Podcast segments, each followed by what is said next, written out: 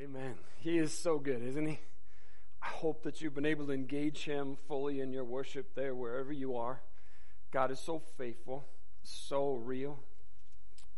Father, we love you. You've never let us down, God, and I thank you that you are not letting us down now. You are refining your church, God, and we want to rise up to be the powerful church that you died to make us. God, we look to your word, to you today. We ask you to just anoint these words that we share. May they be your words.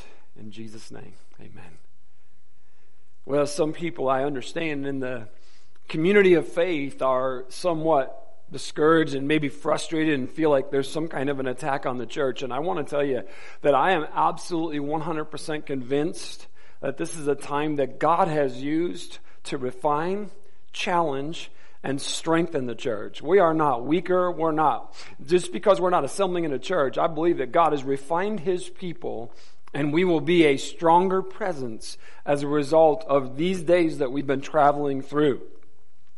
Today, God has a word for us that I am super excited to share with you. I always am. God's amazing and His word is incredible. And I want to share with you from His word tying in some things from what we shared last week. If this is your first Sunday with us or you missed last week, those services are always available. You can go to our website, they're archived there. You can also get it through um, podcasts, as you don't have to watch the video if you don't want to, and you can get the message. But just listen to what God is saying. I want to challenge you not to allow your free time to become a time where you are absent from the presence of God, but that you spend every day in the presence of God and remain challenged through His Word and what He's saying to us. When we looked at the availability of God, last Sunday because of the crucifixion of Jesus Christ, as we celebrated a few weeks ago in the Easter uh, resurrection celebration, signified through the death of Jesus Christ on the cross, we looked at the fact that prior to that, through the Old Testament, we did not have access to God since sin entered the world. And so as a result of what God was doing all along was He was making a way and a plan to allow us to have not only access to Him, but the purpose of that access was to have relationship. Now, Jesus, when He gave up His life for us on the cross, as we know, he cried out, It is finished. Into God's hands he committed his spirit, and he bowed his head and died. And in that very moment, God himself ripped the veil in the temple, granting access to what was once not, not available to us, but is now available to all freely. Now, last week we looked at the tabernacle, which once the children of Israel established themselves as a nation in the promised land, David himself desired to build God a house because he lived in a temple and God was in a tent and he knew it wasn't right. So God allowed David's son Solomon to build him that temple. We look at those designs and we see, even in the designs of God's house and the tabernacle and the temple, that God himself was sealed off, so to speak, though present, he was not readily available. Think that through. Though present, he was not readily available. So even in the context of God's house, the tabernacle and the temple, God was very present, but he was only available through means of a intercessor, which would be the priest ministering in the tabernacle and around the tabernacle, and then only the high priest that one time of year at the time of the sacrifice of atonement. So we recognize that there was and is this separation between God and humanity and the world, which sin brought. We want to look at that separation and how not only it impacted us in our relationship with God, but us in our relationship with one another. God's design and His plan for us was to have a relationship not only with Him, but with one another that He was a natural part of.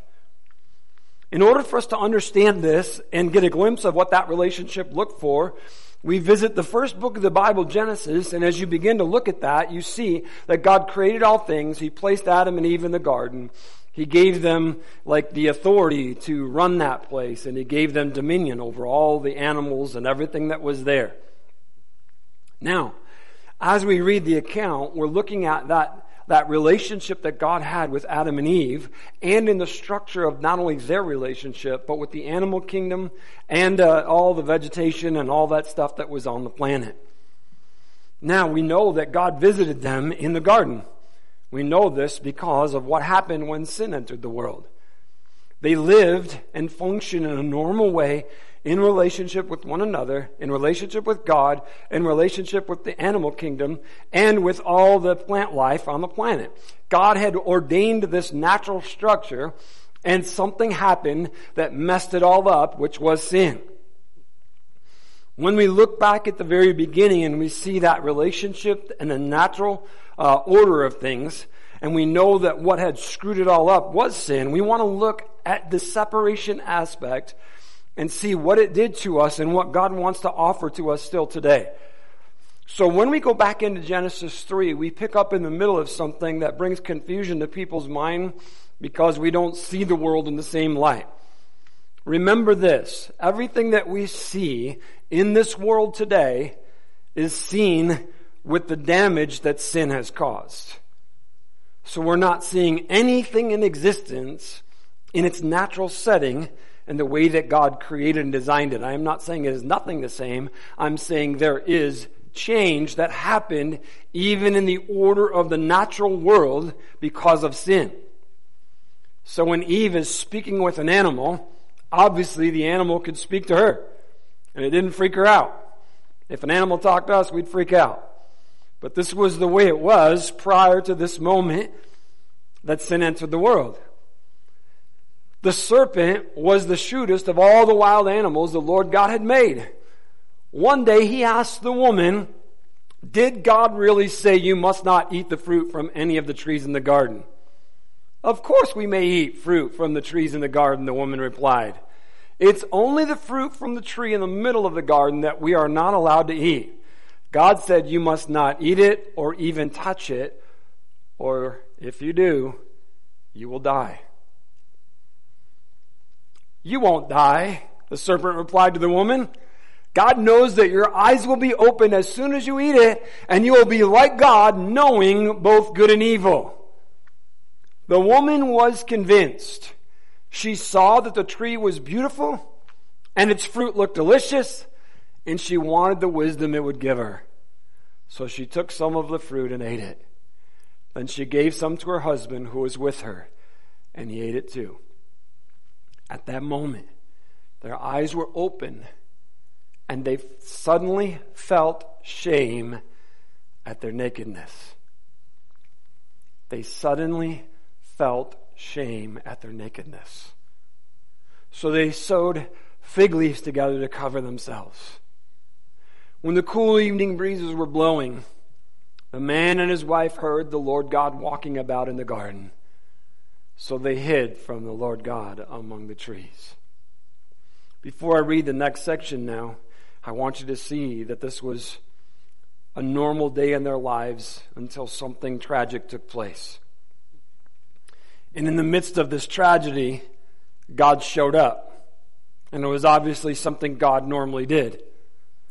And as we look at this engagement and what all this transpires and how it affects us, one of the things I believe that you and I both can know and learn from this is the reality of the truth of God's Word because of our own personal life experiences.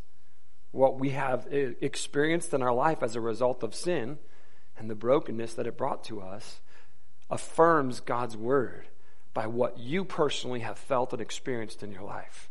The same as me. So they hid from the Lord God among the trees. Then the Lord God called to the man where are you? He replied, I heard you walking in the garden, so I hid. I was afraid because I was naked. I'm going to pause for a minute. We're going to continue reading in Genesis chapter 3, but we need to stop for a minute to look at the enticement that sin brought.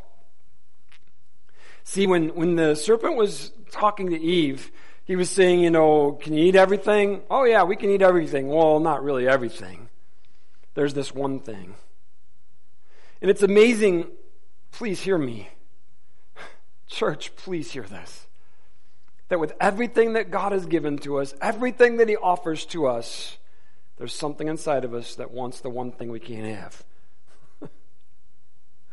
Here, as we look at this account and we see what took place, there was this seed of desire that was planted inside of Eve when she wanted something. She saw the tree was beautiful. She saw the fruit looked delicious. And she wanted the wisdom it would bring her. She wanted to be like God. Please hear that. She wanted the wisdom. What was that wisdom? The serpent said, You're going to be like God. You're going to know both good and bad. You're going to be like God. She wanted to be like God. Sin, when it entered in that moment, opened their eyes, and in that moment, the right and the wrong was made known to them. And what was the result? Shame. Shame. Have you ever felt the emotion shame?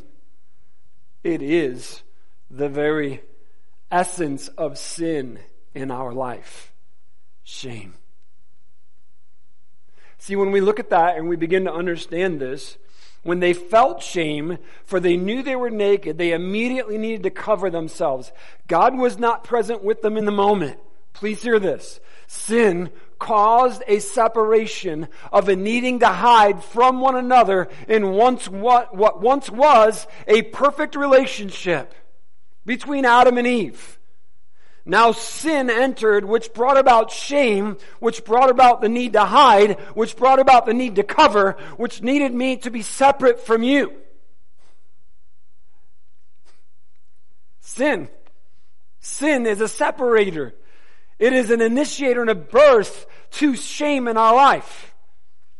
So sin, shame needed to be covered and they tried to cover it by sewing fig leaves together so that they could feel somewhat covered and not exposed to one another. Now please get that because what they were doing in this moment was trying to hide from one another. Not from God, from one another. We know this because when God showed up, they ran and hid. And when he said this to them, he says, Where are you and what are you doing? And Adam said, I'm hiding because I'm naked. He was covered with fig leaves, but he knew he was naked. there was no covering for him to stand in the presence of God that would ever cover the shame that he felt.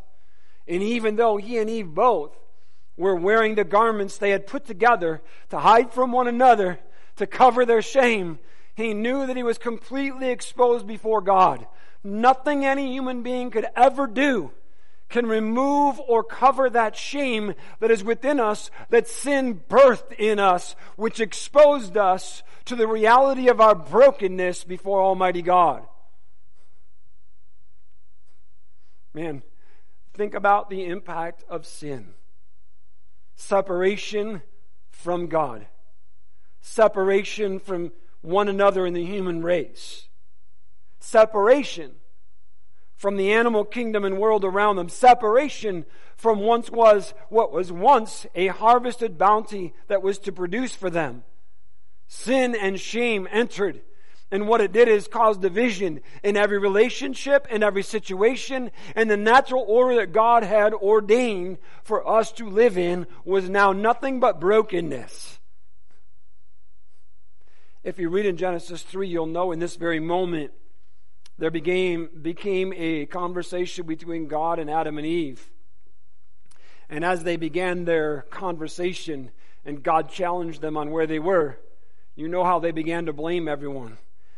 Adam blamed Eve, Eve blamed the serpent. We understand this, we see this. And listen, this is the, the issue that we're dealing with is the fact that once we are exposed for our behavior, for our choices, we try to cover it. And when the clothing on the outside didn't cover it, there was the desire to cover it by causing it to be somebody else's issue. it was their choice. It was not Adam's choice for Eve, Eve's choice for Adam. It was their choice. They willingly used the free will that God had given to us to establish a relationship in love to make the wrong choice. This free will choice is still available to us exactly the way God set it up in the very beginning. We have a free choice to either live in God's ways or our way, to follow what He has called us to follow or to do the things we want to do. See, we're still struggling with wanting to be God. Oftentimes today, when people are confronted with their sin and the impact of what their sin has brought into their lives, we try and blame others and make excuses for our brokenness. Now, I'm going to get kind of personal here, but you got to stay with me and understand what this is talking about. When a couple is going through a divorce, it's always the other person's fault. They will accept a little blame, but it's always more their fault than mine. We're always trying to cover our brokenness. God has called us to confront who we are, be naked and transparent before Him, and be real. In verse number 21 of that third chapter of Genesis, God's word declares to us that obviously God had them take off their leaves. He made a sacrifice there in the garden of an animal, made clothing out of the skins of the animal, and put it upon them. Sin required death, required blood, and therefore, the only way that Adam and Eve could attempt to cover their shame and their sin was through a life of another. Now, as we see this encounter and this reality of the birth of sin and what caused our separation from God, what caused the separation in humanity, what is the root of the reason for the brokenness in our relationships, remember this that God is love. So the only way we can truly love is to know God and to have God in our life. And therefore, when you think about this, it makes sense when you realize the fact of the matter is that when we are attempting to have a relationship that is outside the boundaries of God and God's love, there is no way for that relationship to work because it is based in shame and sin and separation and hiding. It is the essence of brokenness. The only way to have a whole and real relationship is to have the presence of love, God, in it. Now, after God gave them their garments, this separation from God that sin brought about, the feeling of shame, which was the result of the sin, the brokenness in their lives, the brokenness of their relationship, it also caused a brokenness in the place where they had relationship with God and with one another. Verse 23 says, So the Lord God banished them from the Garden of Eden this was the place God had established for ultimate relationship. Remember that. The relationship between one another and with God, the relationship with the world around them, and all that it was. God banished them from the Garden of Eden, and He sent Adam out to cultivate the ground from which he had been made. After sending them out, the Lord God stationed a mighty cherubim uh, to the east of the Garden of Eden he placed a flaming sword that flashed back and forth to guard the way to the tree of life. This separation was now real in their life like never before. Sin caused the ultimate separation between them and God, them and one another, them in the place where the relationship existed, them in the world around them. There was separation everywhere, and the result of that separation which sin birthed in us was the inner emotion of shame. See, what now took place was something that we have all experienced. Life out there was now a struggle. Life in the world was a struggle, and God Himself was real, but he was out there. He was not personal in their lives. He was not tangibly personal in their lives. He simply existed as God, but he was not personal. Now, when we step into the message we brought last Sunday, that there was a sacrificial system established of some order in Genesis. We know this because when you read the account, sacrifices are happening throughout history until the moment that God called Israel to be his nation, and his people. In the Exodus account, where God himself instituted a very structured, ordered, religious practice of worship for a relationship with him. You read that in the book of Exodus, I think it was chapter 25 through 31, where just the tabernacle itself was established, where we saw that separation. Now, God was present. Don't forget this as you look. It's very cool stuff, man. When we look back at the Exodus account, we realize that God was present for them, before them, even though he was not available to them. So when they left, he was existing present in a pillar of cloud by day, fire by night. And as they traveled, he would lead them. And as he led them, this is God's word. He teaches us this and he's showing us something. He's saying, I'm the one you need to depend on, but God was still out there.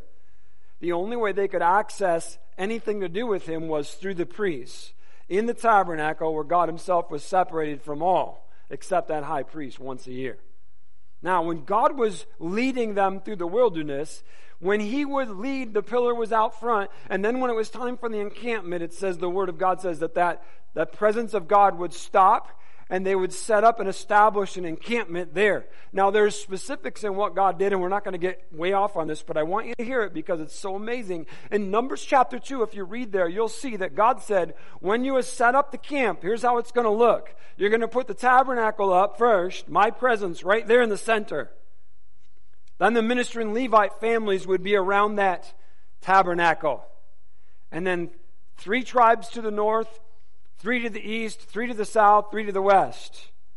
So what God did is He made Himself center, all of the people around Him, knowing His presence was there in the middle, that He was to be the center of everything that they were doing. He was physically present. He was there, but He was still not accessible unless they came through the priests who were between them and God. God gives us this visual to see and understand the separation that still existed even when he was their God and they were his people. Now, when you look at the core of that story in the book of Exodus and what God was saying to Moses and the people, he said, I, am going to let everybody in the world know I alone am God. He was letting the world know there were no other gods, there are no other gods, and he wanted the world to know it. He is the central figure of the God head. He is. And therefore, as he was teaching this and showing this, he wanted them to see that there was a centralness that he needed to play in their lives, in their existence as a people and as a community, and that they needed to have equal access to him, which he established in the way that he laid them out.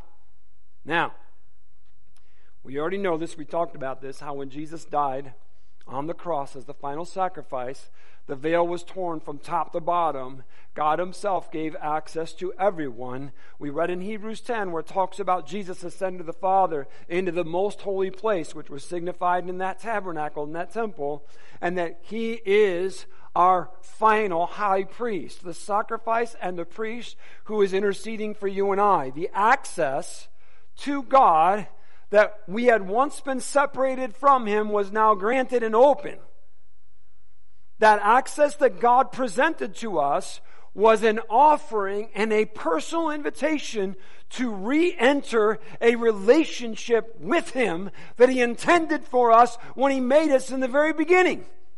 Look, it's, it's not something new or different. God desired this relationship with us personally in the very beginning when we were made, and now through Jesus Christ, He has invited us back into that kind of a personal relationship with our God. The kind that removes the barrier that sin brought into us. The one that heals the shame that sin bore within us. The one that brings us together in relationship as husband and wife. That shame and hiddenness is removed through Jesus Christ so that we can have the real relationship relationship he intended in the beginning, which is based in love, which is what he is and who he is. This access is now open to us. And it's not like God's still somebody out there. God's saying, I want to be in there. I want to be with you. I want to be part of your life and in your life. One of the things that this, this whole COVID 19 thing has helped us in the church understand is we're not just coming to the house of God to meet with God. We are learning to understand that God is, and He's very real and He's very personal. We no longer have to come to a designated spot to meet with Him. He is with us. We still come together. We're called to. Read your Bible. So I'm not saying don't ever come to church again. We're supposed to come together as the body of Christ, but it's not so that we can be with God. We are with God. We are one with God through this sacrifice of Jesus Christ. We have been given access to that relationship we were intended for. No longer did religious activity need to be done to appease God who was out there and inaccessible. No longer do we need a priest to intercede for us here on planet earth. We have the high priest, Jesus Christ himself, interceding for us in heaven above.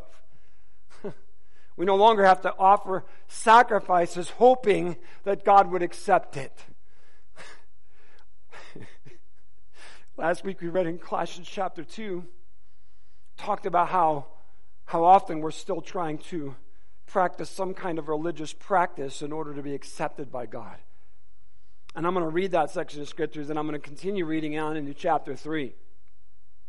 You have died with Christ, and He has set you free from the spiritual powers of this world. Oh, grab it, man. Grab it. You have died with Christ. See, sin's penalty has been paid in you through Jesus Christ. I am no longer a sinner living in sin. I have died and he has set me free from the spiritual powers of this world. Sin and shame that reigned and the enemy. I've been set free from that through Jesus Christ. So the challenge in the Word of God says, so why do you keep on following the rules of the world? Such as don't handle, don't taste, don't touch. Such rules are mere human teachings about things that deteriorate as we use them. These rules may seem wise because they require strong devotion, pious self denial, severe bodily discipline, but they provide no help in conquering a person's evil desires. See, religious practice does not remove sin. And therefore, if sin is present, sin is the driving force that causes us to be broken and drives us to that, whatever we want. The Word of God declares to us that when we have died with Christ, we've been made new in Him. We enter into a new relationship with God, which is that relationship He created for in the very beginning. So we continue reading in chapter 3, and this is what it says Since you have been raised to new life with Christ, so set, so your sights, oh, let me reread that. Since you have been raised to new life with Christ, set your sights on the realities of heaven where Christ sits in the place of honor at God's right hand. Think about the things of heaven, not the things of the earth. Hey, Christian, I'm just going to ask you a question before I even read. When is the last time you even thought about heaven? Verse 3 For you died to this life, and your real life is hidden with Christ in God. It's the new norm, it's the new way, it's the new relationship. And when Christ, who is your life, is revealed to the whole world, you will share in all his glory. So, put to death the sinful earthly things lurking within you. Have nothing to do with sexual immorality, impurity, lust, and evil desires. Don't be greedy, for a greedy person is an idolater, worshiping the things of this world because of these sins. The anger of God is coming. You used to do these things when your life was still a part of this world. But now is the time to get rid of anger and rage and malicious behavior, malicious behavior, slander and dirty language. Don't lie to each other, for you have stripped off your old sinful nature and all its wicked deeds. Think about what that's telling us. Get the picture in your mind. You've stripped off your old sinful nature and the wicked deeds. You've been unclothed from that shame and sin that once owned you. Put on your new nature, and be renewed as you learn to know your Creator and become like Him. that is some powerful, amazing words right there. Put on your new nature and be renewed as you learn to know your Creator and become like Him. In this new life, it doesn't matter if you're a Jew or a Gentile, circumcised, uncircumcised, barbaric, uncivilized, slave, or free. Christ is all that matters. And He lives in all of us. He doesn't live in everybody out there. He's talking about those who have put on the new. And it has no racial barriers, social barriers, um, sexual anything. It's, it's, we are one in Christ. He has made us whole and new. Now, this relationship we have with God through Jesus Christ that has been made available to us, which is based in love and is love. We can now have relationship with one another as he designed. Think that through. Not only has the right relationship been restored with us and God through Jesus Christ, love has been born within us. But now we have the ability to not only have a relationship with God, but with one another, for love is present. The Word of God tells us something very significant here that we need to understand as we grow in Him. Look what it said. It says, put on your new nature. That's immediate. It's like I'm changed. It's like when I change my clothes. It's off with this, on with this. There's an immediate change that happens as we put on a new nature. But it doesn't mean that we have everything together yet, because if you listen to what the word says that we just read, it says, put on your new nature and be renewed as you learn to know your Creator. So there's this immediate change, but there's this process of understanding that change. And what it is, is my understanding of God, my relationship with Him, and who He is. So I am learning to live in love. Love has been born in me through God, through this relationship of Jesus Christ. Now I am learning to know Him. I'm learning to know love and the impact that it has in my life, which is how I have a relationship with anybody, including Him and everybody else. Now, listen to that last part and become like him. Never more amazing and profound words have been spoken. And become like him.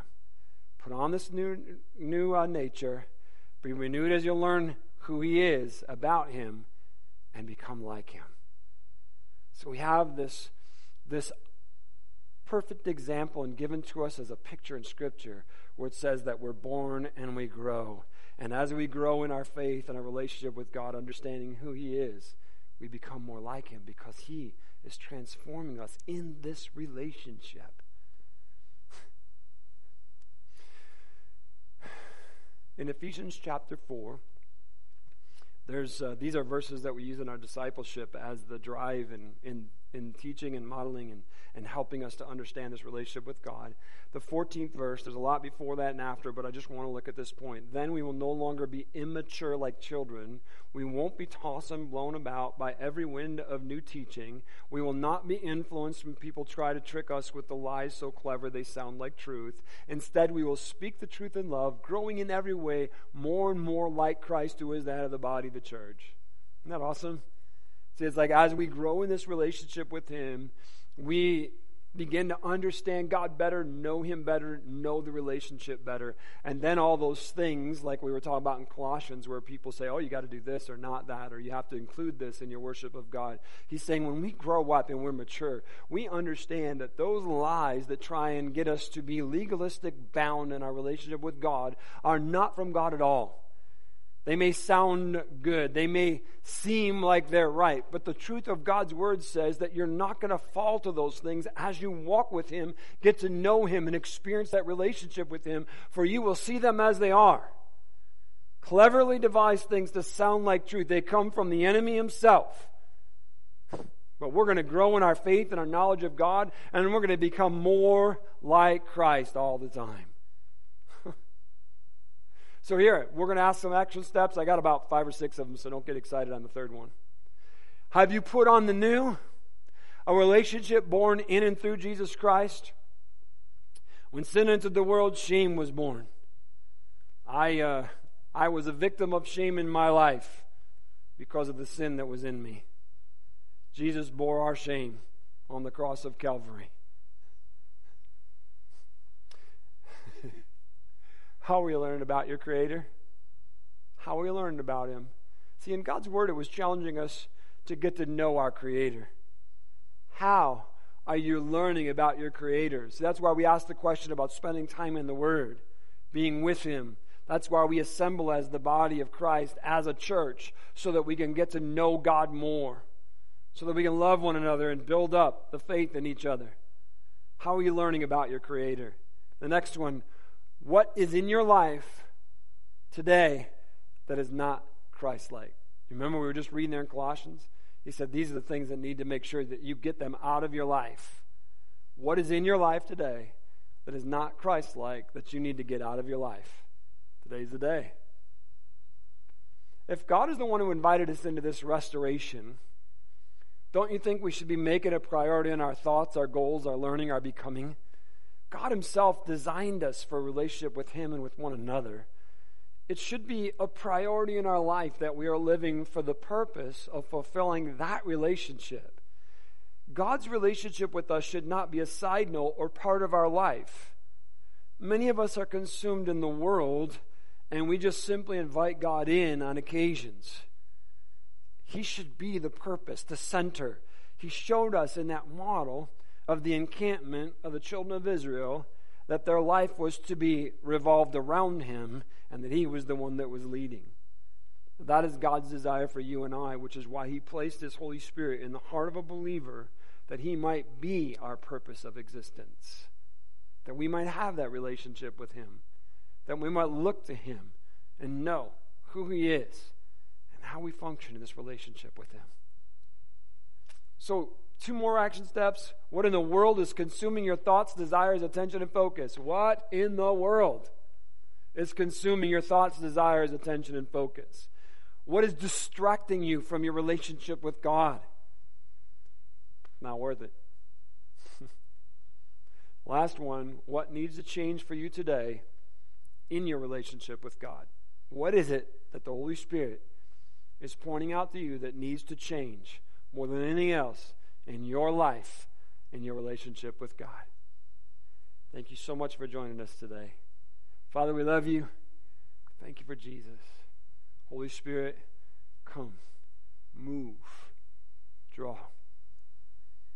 We desire that relationship that you created us for, God, and we may pray that it would be real today. Thank you. In Christ's name.